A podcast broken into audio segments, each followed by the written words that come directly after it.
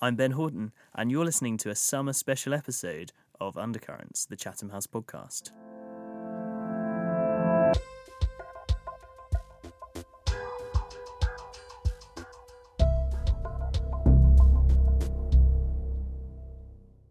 Welcome to another episode of Undercurrents. You may be wondering why we're still talking to you despite the fact that we gave notice that we'd be on a summer break. Well, we had the opportunity to interview a couple of really fascinating people towards the end of July, and we thought we'd bring them to you as bonus episodes over the next couple of weeks. So you're listening to the first one now, which is with Ambassador Andreas Rozental, the former ambassador for Mexico to the United Kingdom, former deputy foreign minister of Mexico. And we had a really fascinating conversation about the outlook in Mexico politically and generally Mexico's stance on foreign affairs. Hope you enjoy it.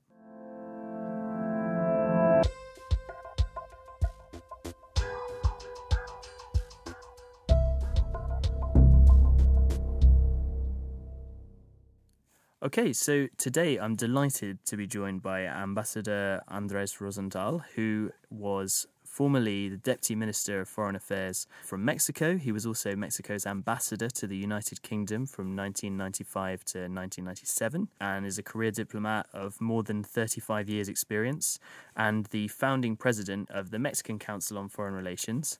And of course, also, I, should, I can't forget that he is also a senior advisor at Chatham House. Andres, thank you so much for joining us. Thank you, Ben. It's a pleasure.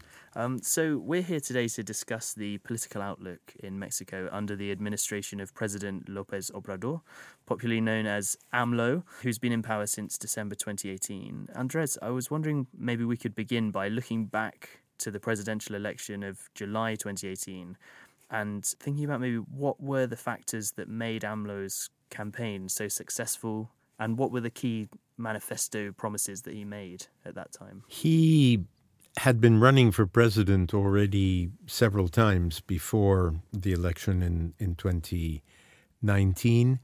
Uh, he lost twice. And uh, I think th- we have a saying in Spanish that the third time is the best, is the, is the time in which you do, you get what you want. Uh, I think that's part of it, but I think it's also very much due to the fact that there was a feeling uh, that Mexico had had a period of intense uh, participation in a globalized uh, economy, uh, in the ability to have signed the North American Free Trade Agreement with the US and Canada, uh, with a big boom in investment and in capitalism in general, and that there was a need to address some of the social issues that Mexico had pending, has still pending, and also to um, give a verdict, perhaps, on some of the less positive parts of the former governments uh, corruption, the issue of violence, uh, organized crime, and uh, tepid economic growth. So um, I think it was it was a very opportune moment for a different type of candidacy, such as the one that Lopez Obrador offered. And uh, he was elected by a very important majority, 53% of the vote, uh, which was uh, high, high for Mexican standards. And uh, we're now about uh, eight months into his presidency, uh, beginning to see whether the campaign promises that he made, mainly on issues such as putting an end to corruption, reducing violence and the activities of drug traffickers, are going to be successful or not. Uh, we have some preliminary indications on the economy, mm-hmm. uh, which are not looking very positive at the moment. I think some of the decisions that he made at the outset of his administration, like canceling an airport that was one third built and having to pay indemnity to the uh, companies that were uh, and investors that were participating, as well as wanting to build a refinery in his home state that apparently, by all technical standards, is not necessary, and um, other projects that he has. Uh, together with an austerity program that has led to a fair degree of unemployment among uh, people who are uh, working for the government, all of these seem to indicate that Mexico is going to be at the very low end of economic growth, if there's going to be any growth at all this year. So, I, as you say, it's early days, but in terms of the pledges that he's made, do you do you think that there's a feeling that he understands the policy solutions that he needs to enact, or do you think that that was more the words that he had to say during a campaign in order to get elected? I, I think I think that's pretty much the case. Uh, the, the second interpretation, I think a lot of it was campaign rhetoric, which was useful. But one has to remember that AMLO was elected as much for his own positions and his own philosophy, if you like, on how to govern, mm. as by a repudiation of some of the excesses of past governments from the PRI and the PAN in Mexico. I think uh, the the combination was such that the the one factor that is this repudiation is over. Mm. Uh, and the other one, which is seeing him fulfill all of the promises he made as a populist that he is, will determine whether, in effect, he is able to undergo this fourth transformation, as he calls it, to be able to change Mexico for the for the better. Mm. Uh, the as I say, the economic indications are not particularly good right now, so we'll have to see how that uh, how that goes forward.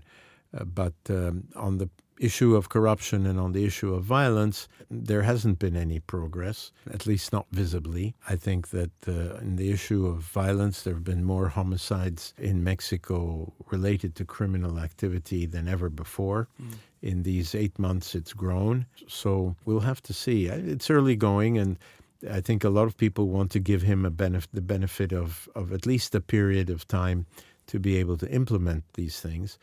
But on the other hand, a lot of the issues that Mexico is facing are very pressing mm. and need to be addressed very quickly. So we're we're seeing this contradiction in terms of what has been said and promised and what has been realized. Picking up on those issues, the violent crime and corruption in particular, is one of the issues that AMLO has that these problems that he's trying to address are almost beyond the powers of an executive to do there's a lot of research that's been done about how corruption's actually sort of social norms based problem. It's something that's to do with culture and how societies are built. And for one man to just come in and say, okay, corruption is going to finish now, it's far easier said than done. So, does it actually just reveal the limits of presidential power in Mexico? Absolutely. I think that's, uh, that's spot on. Changing a history of um, the ability to corrupt public officials or law enforcement or the judicial system takes, uh, I think, generations. I don't think it comes overnight.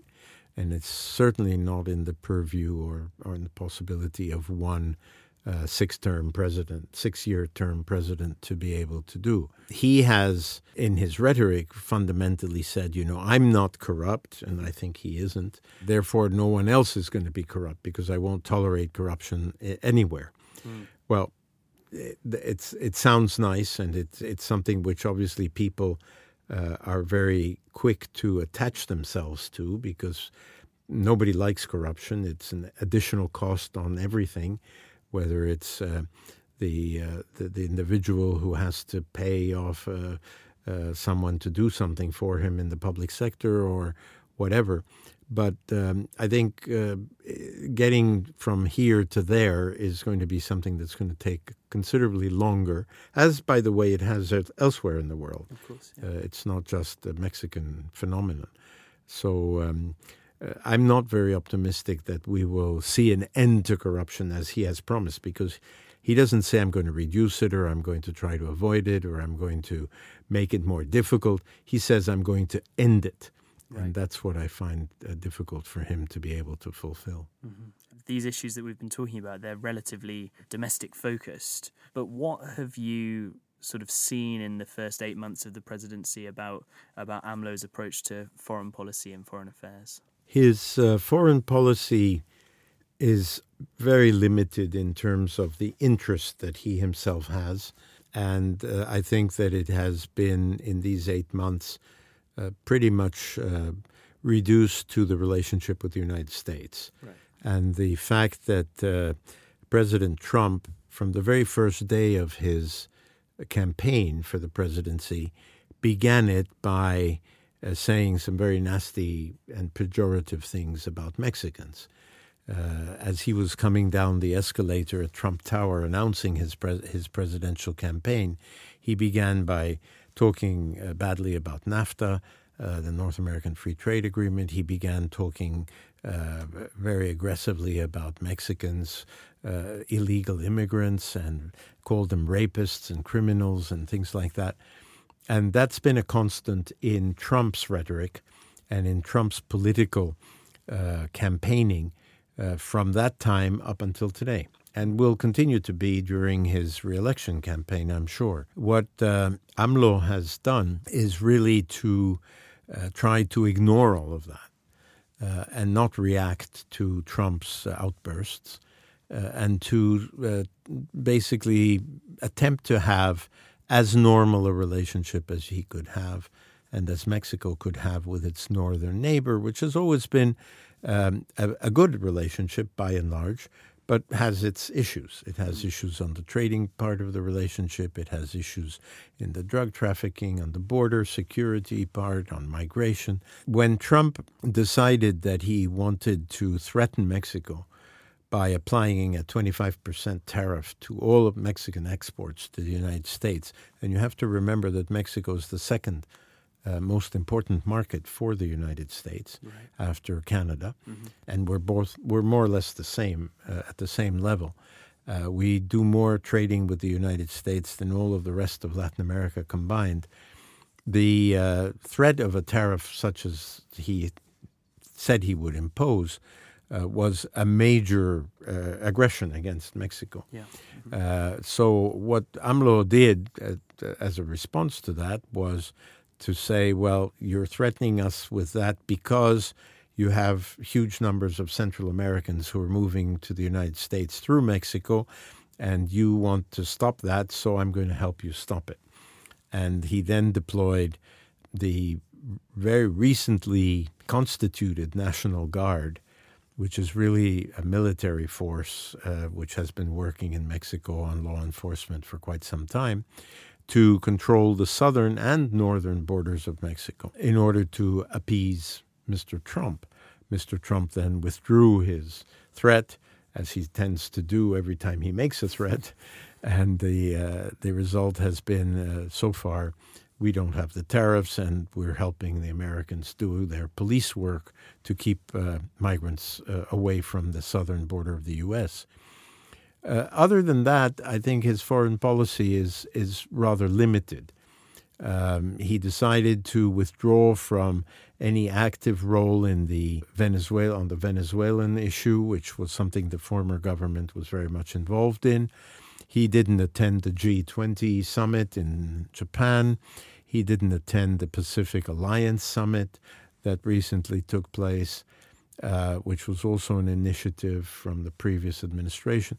So, a lot of his foreign policy today is let's change what we're doing. We don't want to be part of the world as much as previous governments were. Uh, we want to concentrate on our domestic problems on mm. poverty and on inequality and on violence and so on, corruption.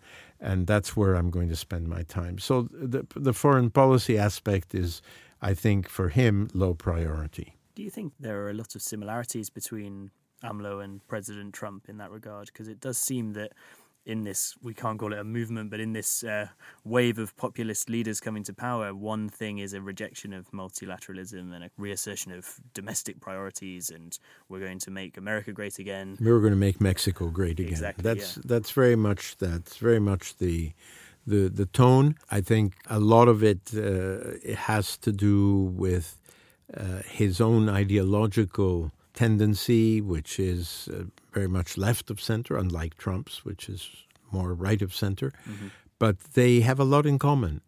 They both attack the media. They don't like criticism. They uh, fight back whenever uh, someone of importance uh, comes out to say that they don't like what they're doing. Mm-hmm. Very, in that sense, very much the same. They both have alternative facts. so when uh, you know a journalist will come up to AMLO in one of his daily press conferences that he holds every weekday morning for an hour and a half or two hours, and ask him a question that's uh, somehow uncomfortable or has a critical uh, tone to it, uh, he will say, Well, I have other facts. So when uh, a very well known Mexican journalist who works in the US for Univision um, asked him about the uh, hike in the uh, number of homicides that were taking place in Mexico in spite of his campaign promise to reduce them, uh, AMLO said, Well, I, I, think you're wrong. I have different facts. And then the journalist pulled out a, a graph which came from the government's own uh, security uh, sector uh, saying exactly what he was saying. And so AMLO said, Well, yeah, but they're wrong. so it, it's, it's very much this. Um, this type of um, of relationship with criticism that uh, they just don't like to be criticized. Now, just speculating here, but if you were president of Mexico, what would what would your approach to dealing with President Trump be? Do you think that actually there is some merit in AMLO's approach of sort of appeasing Trump's kind of excesses? You know, it's difficult to say. I my own feeling is that those uh, leaders, world leaders, who began their relationship with Trump on the basis of trying to be nice to him and and not fighting with him or not answering back when he uh, said nasty things about them or about their countries has been uh, pretty much a failure. I look at the Canadians, the Japanese, and others, even in the European Union, uh, Britain itself uh, where there was at least an attempt at the outset to sort of be, you know, we're allies, we're friends, tried to be rational and reasonable in our uh, in our discourse. It has always ended badly uh, for the other country. Uh, Trump doesn't seem to care very much about whether anybody is nice to him or not. Uh, he has his agenda and he follows it directly. My uh, concern in terms of Mexico is that Trump, because he's a bully to some extent, and because he likes to confront leaders with uh, his own agenda, uh, I think he respects strong responses, such as he's had from the Chinese or from the North Koreans or from the Russians, for that matter, mm. than the sort of weak uh, uh, you know, lily livered, uh, nice uh, treatment. Mm-hmm. And so I would think that Mexico really should have been and should continue to try to be uh, a bit more uh, direct in its responses to when Trump attacks on different issues, whether it's a trade issue or a migration issue.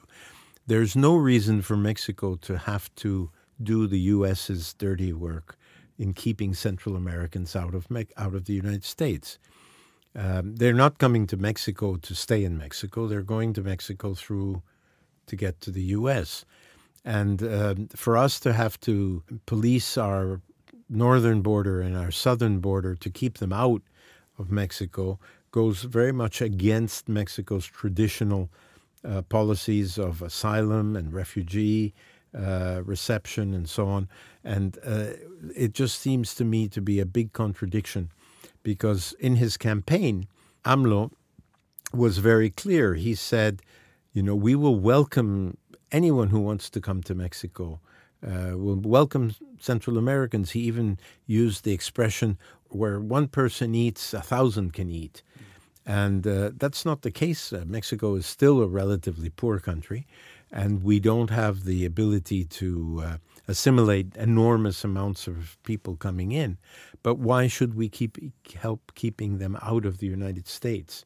Uh, that's something we never did in the past, and I think uh, some of our former leaders, uh, foreign ministers, and people who ran foreign policy would be turning over in their graves if they saw what was going on. I just wanted to move away slightly from the United States, actually, and talk about the rest of Latin America. Forgive my ignorance, but I think it would also be interesting to our to our listeners. What has been Mexico's traditional position in Latin America in terms of their influence with their neighbors, and do you feel that that's changing now? Well, Mexico is obviously a Latin American country. Um, we have a common language with most of Latin America, with one exception or two. Uh, we have a common history of being uh, colonies of Spain uh, in most cases, and uh, we're very much part of Latin America, but we're also very tied to North America, to the US particularly, and to Canada in a, to a lesser degree, but also a part of that.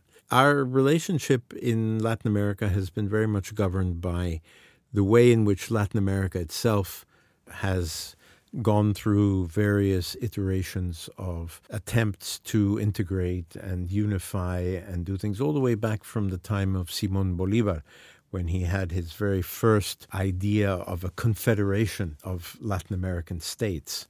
I really think that we uh, we have the record in Latin America of the most failed institutions to have been set up over our history to try to bring Latin America together. Uh, distance is a big problem. I mean, Brazil is as far from Mexico as Mexico is from London. So that's one problem. Geog- geographically confusing. Ge- geography is, is not very conducive. We have big mountain ranges and uh, and pieces of Latin America that are still impassable, like the Darien Gap between Panama and Colombia. Mm-hmm. Infrastructure is not in place that makes it easy to be able to move goods or or people from one to the other parts of Latin America.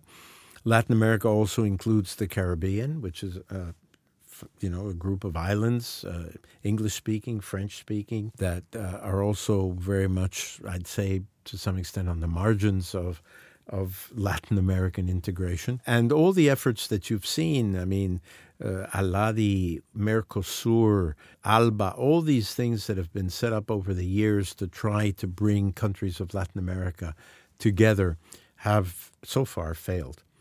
Uh, and I think that uh, Mexico's attitude towards Latin America is very much like its attitude towards the rest of the countries with which it deals we have a strong relationship with the Central American countries because we border on two of them, on Guatemala and Belize. And uh, the Northern Triangle, Honduras, El Salvador, it's close. Mm. And that's where most of the migration flows are coming at the moment into Mexico to go to the U.S. And we've had over past in the history uh, close relationships with Colombia, with Venezuela, with Chile. Uh, during the military dictatorships in Argentina and in Chile, we took in a good number of refugees who left from those countries to escape the military dictatorships. But uh, I think we look at Latin America more as a market uh, than we do as a political entity. Uh, and um, I think history has borne us out in the sense that there have been so many different periods of types of government and uh, societies in Latin America over you know the years since our independence in the 19th early 19th century that at the end of the day for us Latin America is whether it's Brazil or Argentina or Chile or Guatemala or El Salvador opportunities for investment and for trade. One change from the outside, at least, it seems that is being introduced in Latin America is the influence of, of China in terms of investment and their activities in the economy. Is that something that Mexico is sharing as well, or is engagement with China still a lot less developed? It's a lot less developed. Um, I think the Chinese uh, have some historical grudges on Mexico. Oh, really? Uh, yes. Uh, Mexico, for example, when the, the first move by a Chinese government to come to Latin America and to look for investment opportunities and to request that they be granted market economy status was rejected by Mexico. Oh. Uh, that was one factor, I think, which inhibited a Chinese approach to Mexico. Another one was that we were the country that held out the longest against China being a member of the WTO, the World Trade Organization, because we had had experience with China's trading relationship prior to that. And uh, we knew that they uh, didn't and still don't really play by the rules. Mm. They have their own way of dealing with uh, trade. They are highly protectionist. Uh, they want to be everywhere, but they don't want everywhere to be there. Um, and then we have some historical baggage with the Chinese that dates back to the turn of the um, 19th and 20th centuries, where we were rather hostile to Chinese immigration, partly because the Americans were also and asked us to. Uh, to uh, do the same. And so we interned Chinese, and we were very anti Chinese in terms of their possibilities to come to Mexico. We are the only country that has a Pacific coastline that doesn't have a significant Chinese community. Mm. Our com- Chinese community dates from the late 1800s, early 1900s. While as uh, today, all the other countries with the Pacific coast have huge Chinese communities, Canada, the U.S., and all the way down to to Chile. Uh, so no, China, uh, and and also because we are so tied to the U.S. economically and socially, that uh, to some extent today, where you have a, rivalry between China and the United States, it's uh, very difficult for a country as tied to the U.S. as Mexico is to have the type of relationship with China that some of the South American or other Latin American countries have. I would put it in the same category a bit as, as the Canadian relationship. And we all know that today uh, the relationship between China and Canada is extremely tense and difficult, uh, partly because of the Huawei uh, conflict, but also because it, it is very difficult for a country as close to the U.S uh, when the U.S. has this very open uh, rivalry with China to have to choose between one or the other. It's it's it's a non-choice as far as Canada and Mexico are concerned. Thinking about China's activities in, in the, the rest of Latin America, do you see that broadly as a positive influence? Do you think the, the investment that they're bringing is going to help these countries or do you think actually it's something that shouldn't necessarily be applauded? I'm of I'm I'm, I'm of uh, of a mixed mind on this issue because I've seen uh, in some cases uh, what China China investment really looks like and what the interests are. Most of China's investment in Latin America came originally uh, because of China's uh, thirst for raw materials, sure. uh, you know, mining and oil and other things, most of which were unattainable for them in Mexico because we at that time still had state monopolies on many of those uh, parts of of what China needed in terms of its economic development. On the other hand, I think in a world of scarce capital for investment, it's obviously interesting to be able to count on capital coming from a country that has a $3 trillion uh, surplus in balance of payments and is able to pretty much spend freely on what it's doing. But I also remember that I've seen Chinese investment in practice in a country like Brazil where they bring the Chinese all the way from the drivers of the trucks to the machinery that comes from China. Everything comes from China. And the actual investment that remains in the countries where they've been working is, is probably less than uh, it appears.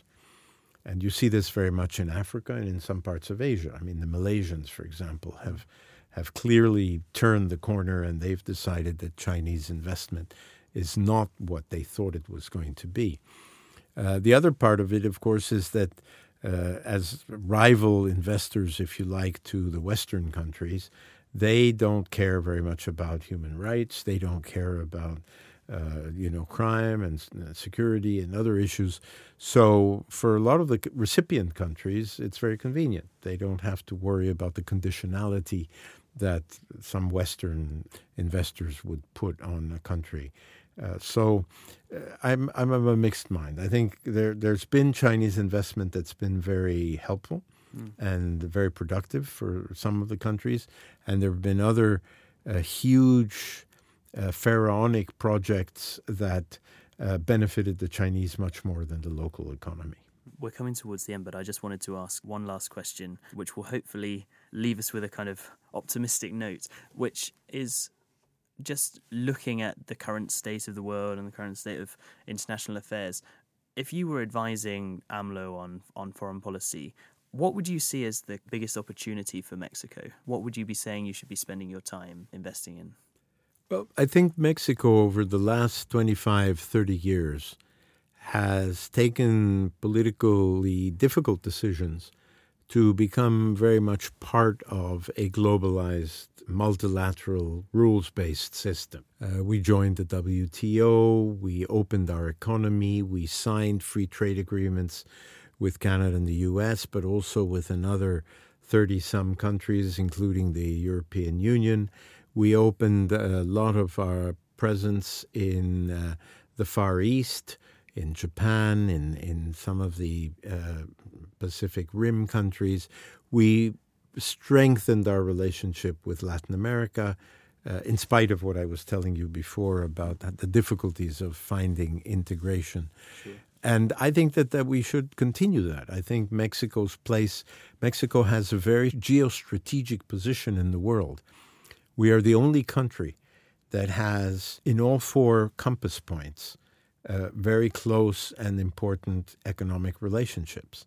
Obviously, with the US going north, with Latin America going south, with Europe across the Atlantic, and with the Pacific Rim across the Pacific. We are strategically placed to be part of that global community. And uh, I would believe that Mexico's best interest lies in maintaining that and in strengthening those those aspects. Uh, one of the areas where I would think we should have a priority, which is particularly relevant to Chatham House, is uh, with the with the UK, because after all, uh, once the Brexit process uh, takes its course, Britain, which traditionally has been a very big investor in Mexico, and we have a very close economic relationship, will want to have its own trading relationship, its own economic relationship with Mexico. Uh, the government already has designated Mexico as one of the five priority countries for that when it happens. And so I suspect that we will be wanting to have a very close relationship with the UK, as we already do with the EU. Uh, we've negotiated an upgrade to our existing EU cooperation. And I think it'll be very important to transfer that on to Britain and perhaps even go further. Because uh, if you look back on Mexico's history, at the beginning of the 20th century, Britain was the biggest investor in Mexico. Oh, really? Mm-hmm. Uh, much of our infrastructure was built by British investment. And uh, we are a European country because we speak a European language and we have a European culture and, in many ways, a European religion. So I think um, uh, we need to be part of the global community. I know that today that's not fashionable to say. Uh, people, as we were talking about before, believe that you have to focus inward and you have to worry more about what's going on inside the country. But I think one thing doesn't exclude the other. And I think Mexico needs to play the role that it has played uh, with the soft power that it has, uh, which goes all the way from uh, Mexican food, where you'll find everywhere in the world Mexican restaurants um, and Mexican cuisine, to uh, Mexican products like tequila and other things that that people uh, buy. Uh, I think I, I, think we need to be part of that community. We need to be part of that world, and uh, I would very much hope that uh, Mr. López Obrador and his government, his six-year period, the term, uh, would be able to combine the social agenda, the domestic part of what he wants to do, which I applaud and very much am in favor of, at the same time as we don't withdraw from the rest of the world. Ambassador Andrés Rozental, thank you very much for joining us today. Thank you, Ben.